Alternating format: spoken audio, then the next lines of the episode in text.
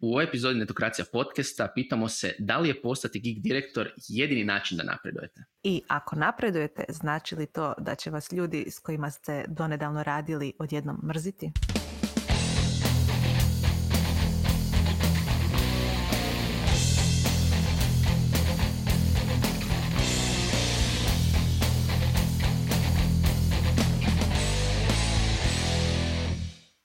Dobrodošli u novu epizodu Netokracije podcasta. Danas ćemo pričati o nekim opet zanimljivim temama s čemu drugome, o tome kako biti geek direktor. Nije li ti kad razmišljala da ti biti direktorica jednog dana? Pa nisam Ivane Brezače Brkane, ali sam se sjetila da ja tehnički nisam direktorica, tako da uopće ne znam šta radim u ovoj epizodi. tehnički, tehnički, samo tehnički. Ali, uh, dobrodošli na Etokracija podcast, hvala što nas slušate na YouTube-u, iTunesu, odnosno, pardon, Apple podcastu, Google podcastu, možda čak i uh, Spotify-u, nadamo se da ste subscribe da pratite, da ste šerali, što više šerate, to će nas više ljudi slušati, pa ćemo mi znati da ovo trebamo nastaviti raditi, da ne bi bilo samo za jednu osobu koja nas sada uh, sluša. U svom slučaju danas pričamo o tome kako... Ili gleda. Če, gledaju nas? Oh no, oh no. To moramo ekskluzivne stvari raditi za YouTube gledatelje kao ono uh, kvotove zračne i te fore. U svakom slučaju, povod za današnju temu je panel koji sam vodio na uh, konferenciji Digital Lab u Labinu. Uh, shout out uh, Domagoju Ostoviću, organizatoru, cijelom timu koji su fakt napravili još jednu super konferenciju. E, Domagoj je zakon. Yes, yes. Za one koji ne ja ne znam ništa o toj konferenciji, ja ne znam ništa o toj konferenciji jer dvije godine već nisam išla na tu konferenciju, čujem samo dobre stvari i opet ne znam što radim u ovoj epizodi, znači niti sam direktorica, niti sam bila u Labinu. Što Ivane Brezače Brkane, što? Joj, znaš šta, toliko toga zanimljivog. Isto, ne znam da li znaš ili, je, ili je to isto nešto što nema smisla, a to je da Domago je zapravo u jednom trenutku radio za netokraciju. Mhm. Odnosno, kako smo ga upoznali? Poznali smo ga u Rijeci, da. Eto, toga se sjećam, tu sam prisustvovala. Kada smo organizirali našu konferenciju Rock Paper Startups, uh, bila je to baš odlična konferencija koja se dvije godine održavala u Rijeci i ne bi bila ni približno odlična da nije bilo Domagoja koji je pomagao tamo na terenu, koji je uh, od printanja letaka do posuđivanja majica jednom od spikera zato što je ostao bez svoje bez svoga kofera kad je putovao iz Španjolske u Rijeku i tako dalje. Mislim, i zvijezda svakog tuluma je bio, tako da doma da, da, da. Vidjelo se i tada da ima smislu za eventove, tako da je bilo logično da pokreće jedan ono, super event i u biti ono što uh, sam u sklopu tog eventa moderirao je panel uh, zapravo geek direktorima. Kako je to biti geek direktor, kako postati uh, Što to direktor? uopće znači geek direktor, Ivane? Objasni mi. Da, volim te svoje novotvorenice. Uh, geek direktor, osnovno uh, geek koji postane direktor, odnosno menadžer. I pozadina te teme Dakle, poanta je da je to neko koji, se, koji je bio u tehnološkoj i digitalnoj industriji, nije nikada mislio da će biti direktor i onda odjednom postane direktor ili direktorica. Tako je. Je li to poanta bila ili... Aha. Pa je, i ono što zapravo s time dolazi, jer zapravo jedna od tema koja se često, mm, ajmo reći, tu negdje ona dolazi do izražaja je da li uopće ti moraš biti direktor, da li ima prednosti, da li ima mane, zašto uopće to napraviti, jer mnogo geekova, developera, dizajnera, um, project menadžerica, ono, geekova općenito razmišlja, pa ja želim biti recimo specijalist. Zašto su developeri, dizajneri, a project no. menadžerice? Znao si. Znao sam, čim sam, vidio sam ti odnosno, ovo, kao, oh crap, treba sam rekao analitičarke još usput. Napomena, Nemoj, nemojte se ispraviti naknadno, posebno ne nakon uh, ovog um, Eda Loveless Day-a, um, jer ono, nije će vas naći. um, developerki, dizajnerice i analitičare i svih ostalih, uh, oni se pitaju, ok, zar ne mogu ja ostati specijalist, zar ne mogu samo se baviti onim čime se želim baviti ili moram da bi napredovao financijski svojom odgovornošću i svime ostalim, postati quote unquote direktor. E sad, na panelu su mi se pridružili super sugovornici, imao sam dva, dva direktora iz većih firmi i dva poduzetnika, isto direktori.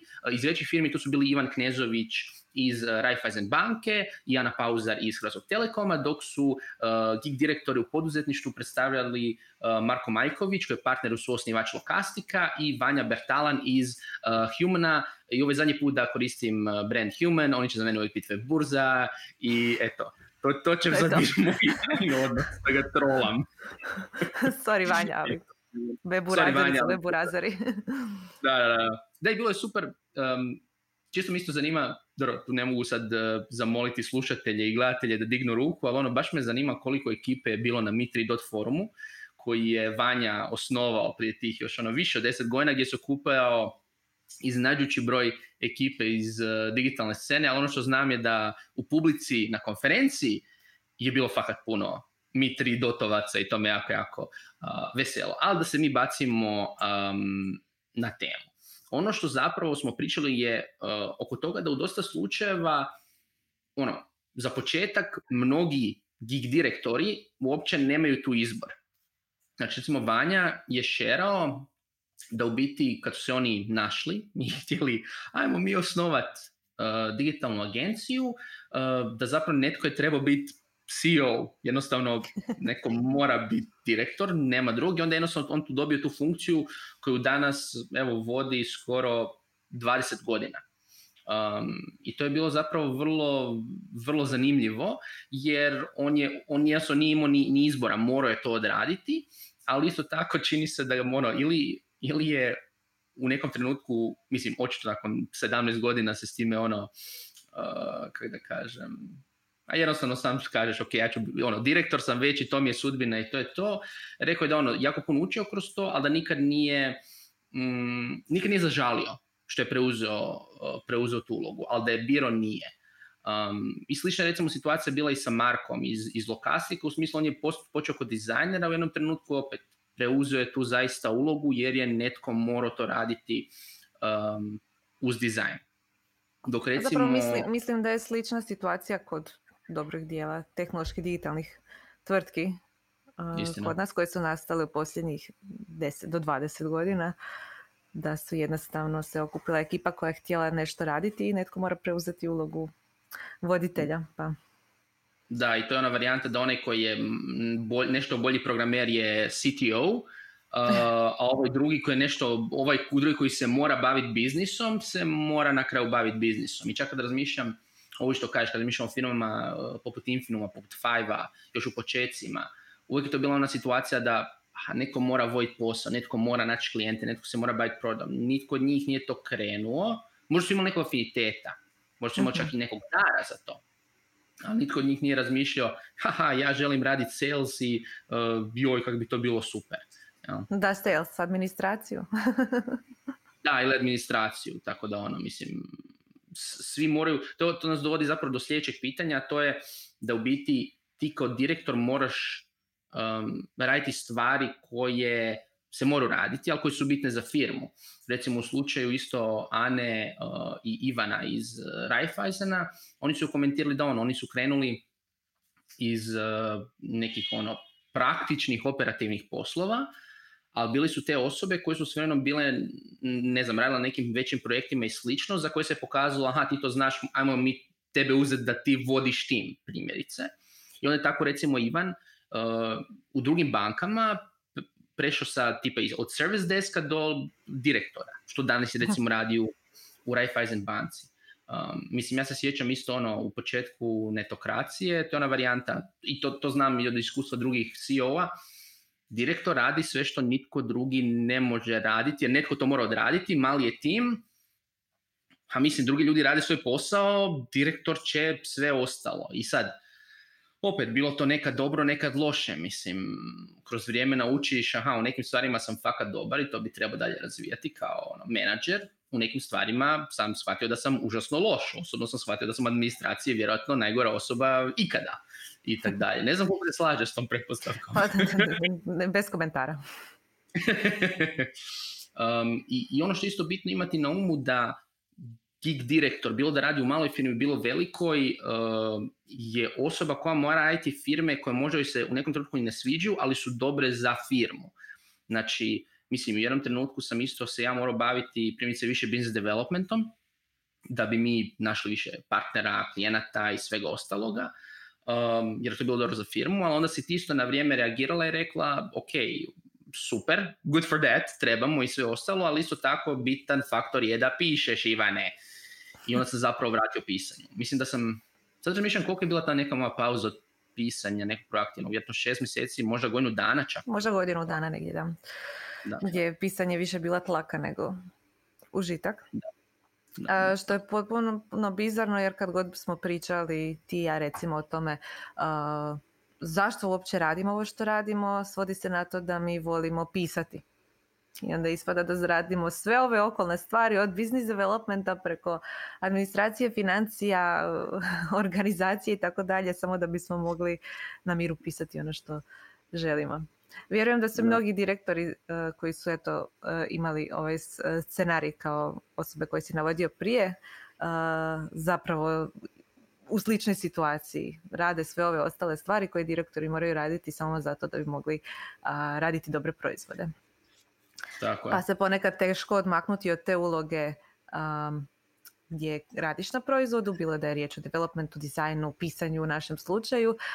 Um, teško se odmaknuti od te uloge da budeš full time direktor, pa mnogi i dalje to kombiniraju. Sjećam se jednog uh, hakatona prije pa dosta godina, mislim da je još bio u Zipu uh, ondašnjem uh, Erste banke. Da, da, da. Tako je, kad je ekipa iz Infinuma, ali car i ostali svrha su došli natjecati se na hakatonu i pobjedili su.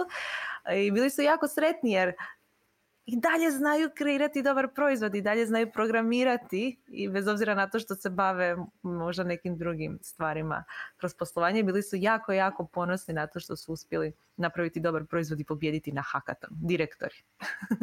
da, mogu, mogu i direktori nešto raditi. A mislim, to je taj neka predrasuda, ono kao, a, oni su direktori jer, a ne znaju oni baš raditi posao. For u tome što većina ili barem dobar dio, posebno u tehnološkoj industriji, direktora, menadžera je krenulo toga što su radili jako, jako dobro posao, ali netko trebao preuzeti um, ovo drugo. I to je ono što često se ne razmišlja o toj nekoj poziciji, što ti imaš jako veliku odgovornost i prema sebi i prema drugima da preuzmeš stvari koje znaš da su najbolje za tim, najbolje za firmu i u neku ruku da kažeš da želim u našem slučaju pisati, ali ovo traži moju pozornost. Jer ako se ovo ne riješi, to nitko neće riješiti. U konačnici, to je ono što je posao i, i menadžera, u konačnici i C-level menadžera i u rastućim tehnološkim firmama, a da to je da rade stvari koje drugi ne mogu.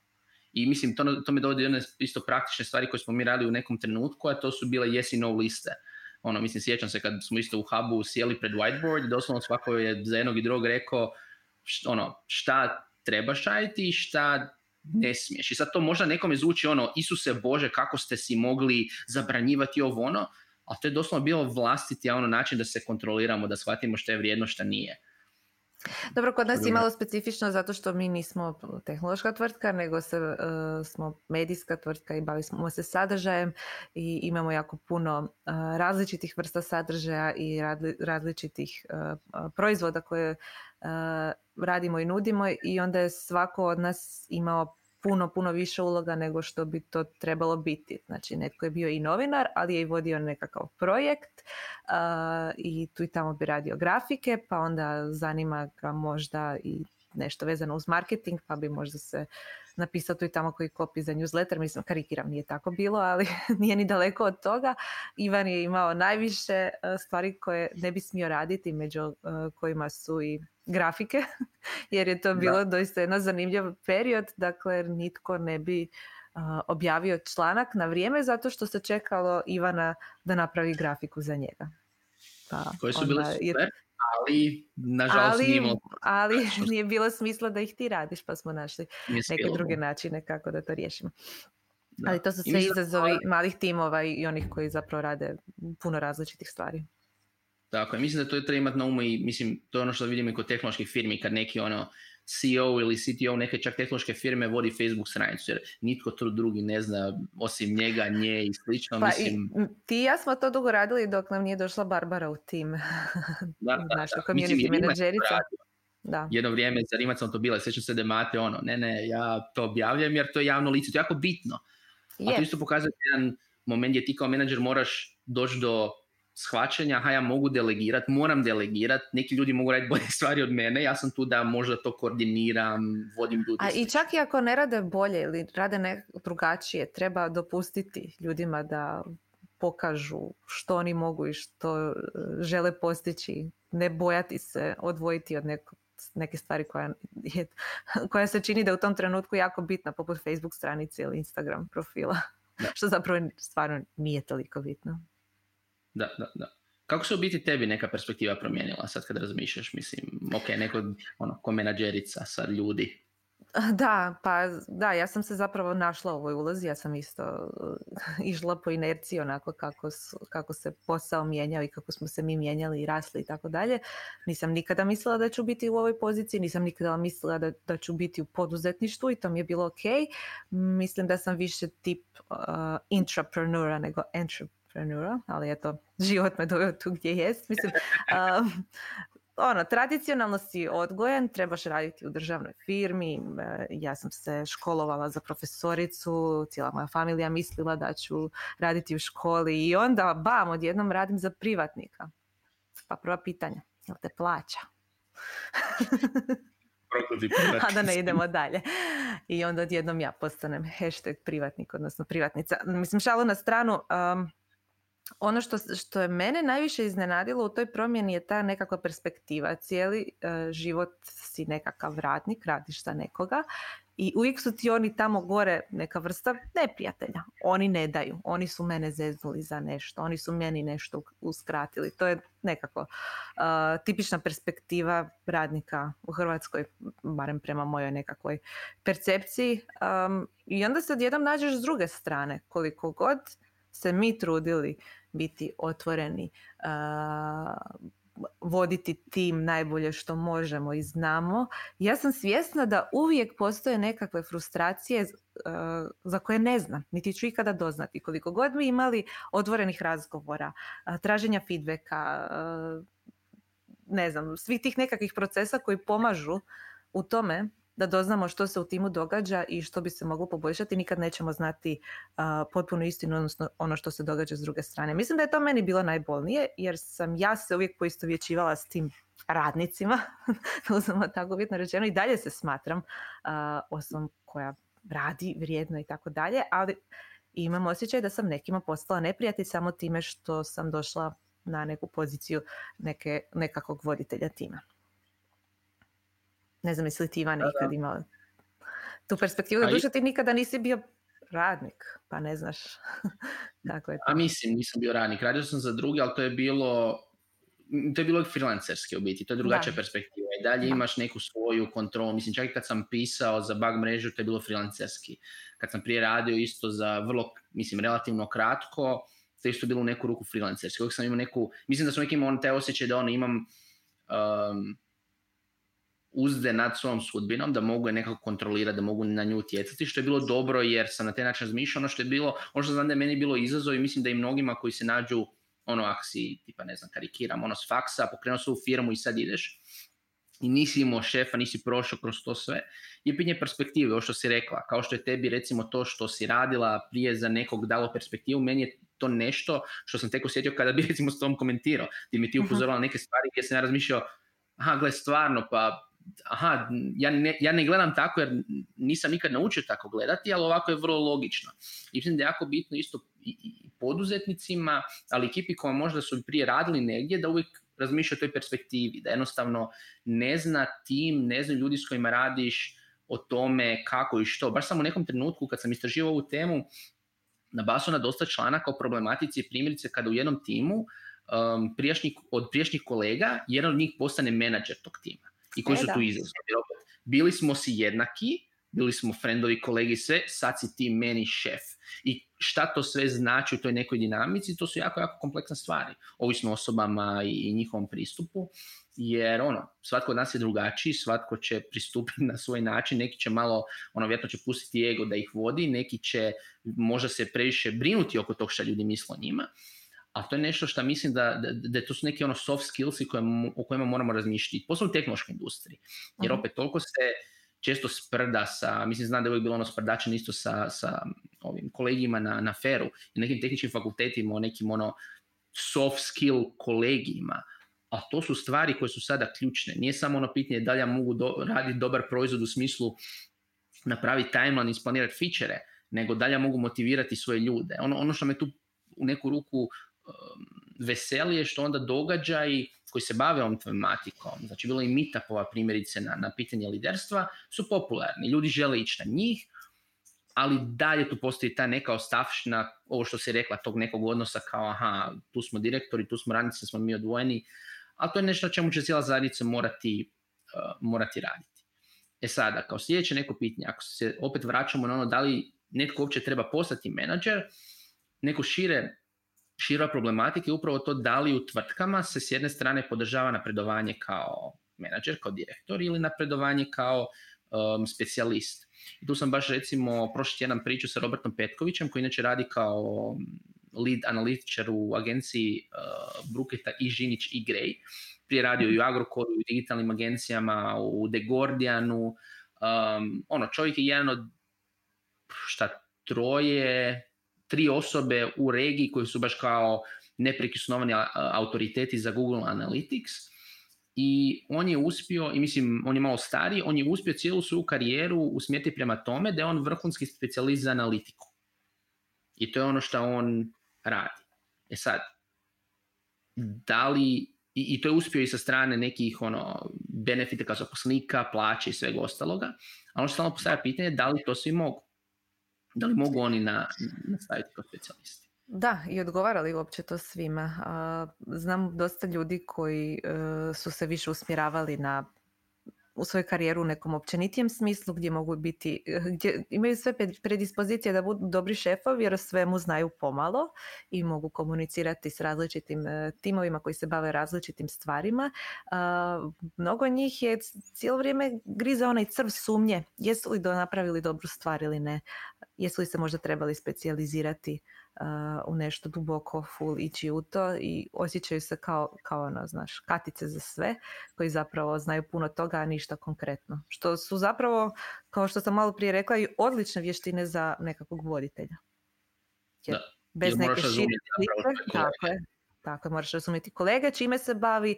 Ono što je možda najvažnije, koliko je vremena potrebno da se odradi neki posao. Ono što je najveća greška mnogih voditelja, direktora, menadžera je kada kažu ma ti to možeš za pet minuta odraditi. Pogotovo ako, se nikada, pogotovo ako se nikada nisu bavili tom vrstom posla. Jel misliš da je bolje ili gore? Jel misliš da je bolje ili gore ako je to osoba koja je radila možda taj posao, primjerice netko je prije pisao ili je bio programer, uh vrhunski, koji sad prepostavlja, aha, zato što sam ja mogao, ti sad to možeš. A ne razmišlja, karikiram, Znaš šta, vidjela sam uh, oba uh, slučaja. Uh, mhm. U prvom slučaju ovo što si naveo, znači neka osoba koja se bavila nekim poslom i očekuje da će netko ko, je, ko dolazi nakon nje ili njega moći jednakom brzinom obaviti taj posao nikada neće, pogotovo ako nema toliko znanja, iskustva i tako dalje. Nešto što tebi možda jest pet minuta, toj osobi možda nekoliko sati posla plus isto toliko sati proučavanja da bi se dobio željeni rezultat. Naravno s vremenom će se to skratiti, kako i ta osoba bude imala više iskustva, ali ne može se očekivati da, se, da će odmah u startu moći napraviti to u istom periodu kao što je neko ko ima više iskustva. Mislim, možda je to glupo spominjati jer je očito, ali više, više puta sam vidjela da nekima to nije.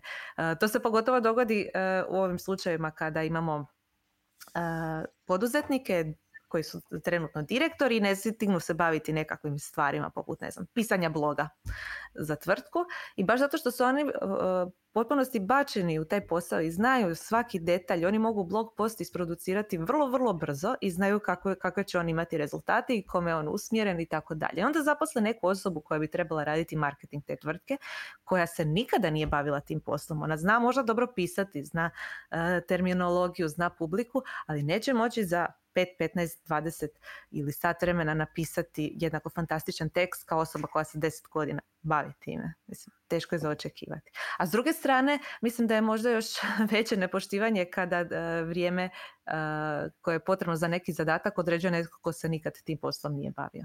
To je možda malo gore, da. Jer ni, ako ne pokažeš ni interes da pitaš što je sve potrebno za odraditi, neki, neki zadatak i zašto je potrebno toliko vremena i ako samo paušalno ocijeniš, ah, ma tebi to treba samo pola sata, onda stvarno stvaraš još veći jaz između tebe kao voditelja tima i osobe koje je unutar tima. Da, i to su dosta da, baš veliki izazovi to kad ljudi ne znaju jedno, jednostavno ne znaju kako procijeniti i tu dolazi upravo do tog jaza koji spominješ. Ono što isto mhm. sad, kad govorimo o tom pitanju ono specijalista i menadžera u firmi, ono što se pokazalo na panelu um, i što je recimo komentirao Ivan uh, iz Raiffeisen banke, da zapravo firme moraju imati sustave koji jasno omogućavaju put jednima i drugima. On je konkretno spomenuo baš da um, u Raiffeisen banci ti možeš napredovati um, i kao menadžer, i kao specijalist. Znači postoje neke dvije struje, tako je namješteno, tako njihov novi CTO uh-huh. Mhm. To namjestio i ti možeš, znači primjerice netko koji je vrhunski specijalist imat će istu plaću kao Ivan kao direktor. to je ok. Tako da, da, da ali okay, nisu svi sustavi tako podešeni. Istina. Da, o tome treba razmišljati unaprijed. Da, i to je pitanje kako će se ove neke firme koje brzo rastu isto razvijati, da li će one prepoznati to. Jer ono što mene brine u neku ruku je što da li ti moraš kao specijalist biti javno pod navodnike priznat da bi se ti time mogao baviti. Uh-huh. Što ono, znači javno priznat? U neku ruku biti ono um, da ti kao PR, da, da ti kao PR, da ti kao specijalist nisi samo super kao specijalist u tome što radiš, nego da to što si ti specijalist ima druge benefite za firmu.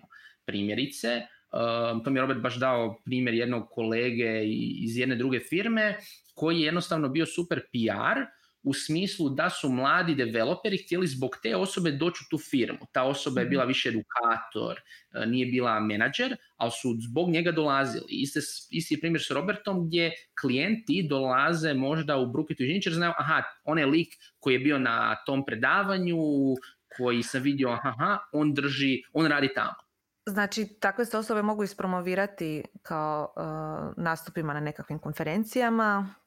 Kako još? A, nastupi na članke za neke medije. neke, možda etokraciju, infoetnetokracija koji ste stručni za neku temu um, ono, posanje u grupama, odgovaranje na pitanje društvenim mrežama, komunikacija na ono, networkanje. Mislim, ne moraš ti biti javno lice. Ti, moraš, ti možeš biti primjerice jednostavno prisutan na sastancima s klijentima ili na meetupu nekom i da ljudi znaju za tebe, ovisno o namjeni, ali u svom slučaju to jako, jako puno pomaže. Jer opet, ono što je tu izazov je, geekovi često nisu baš osobe koje će prve ići raditi javne nastupe, ali u ovakvom slučaju to je nešto što jako, jako puno može pomoć, jer u konačnici tako isto doprinosiš firmi što ti onda omogućava da to radiš, jer ovo što si rekla. I pišite blog postoje, mislim, vjerujem da mnogi koji su specijalizirani za nešto, o čemu god da se radilo, imaju nekakvu osobu koja se bavi marketingom u njihovoj tvrtki koja ih ganja da napišu nekakav blog post. Znam da vas Znam ima. ljudi su ovo nas, da. Da, da, da važno je da pišete blog postoje, taj blog post je tu s razlogom, on je tu i da privuče i nove klijente i da se ispromovirate prema potencijalnim djelatnicima i prema široj javnosti. pomozite tom jadnom marketingašu koji vas miti čokoladama ili koji već kod druge načine pokušava vas nagovoriti da napišete taj blog post. Da, u konačnici bit će bolje, um, bit će bolje za vas. Da. Um, tako da ono, može se napredovati kao specijalisti i kao menadžer, to su neka dva smjera. Ono što isto postavlja pitanje, iako smo se dosta već toga dostakli, je da li se mi, da li se direktori onda nerviraju posebno, ono, ekstra posla, ekstra svega. Mislim, ne znam kako bi ti to komentirali, to je ona varijanta kod bilo kojeg posla uvijek ima izazova, ali u neku ruku naučiš se na njih. Da, mislim, sad je glupo tu kukati, ah, oni su direktori, nisu menadžeri, oni su tim lideri, e, boli njih briga ali to sasvim nosi veću razinu odgovornosti, veću razinu stresa do te razine da se budiš po noći jer si panično zaboravio onaj jedan papir za nešto. Tako da mislim da, da direktori trebaju nekakve grupne terapije gdje će se jedni drugima jadati jer izvan tog kruga teško da će ih iko razumjeti pa nećemo više o ovome pričati. Da, to mi je najbolji bio zapravo od Marka Maljkovića, kao jednostavno s vremenom se moraš naučiti nositi sa stresom, uh, ali na kraju uh, taj internet i dalje sport, jedno čime se ne može nositi. to naprava boljke direktora. Da. Uh, da, ali ono, ono što u konačnici možemo reći je zapravo da zadatak geek direktora, geek menadžera je u biti da omogućuju svojim kolegama, stručnjacima, osobama koje on operativno rade da mogu raditi svoj posao. I mislim da s jedne strane koliko god mi I ne moraju želimo... direktori odrađivati taj posao, doista. Ako su već zaposlili ljude da rade to umjesto njih i dobri su i vjerovali su im, onda i trebaju vjerovati da to doista rade. Tako da, Ivane Brezeć Brkane, molim te da više ne redeš grafike.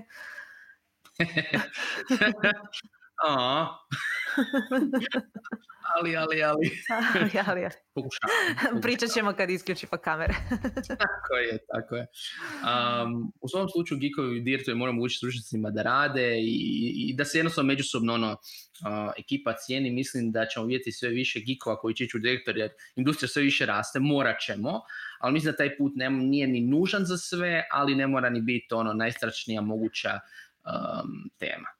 Tako je, da. I da se vratim na ovu temu brzo razlučih tvrtki, s obzirom na to da ih redovito imamo dosta u, u tehnološkoj industriji.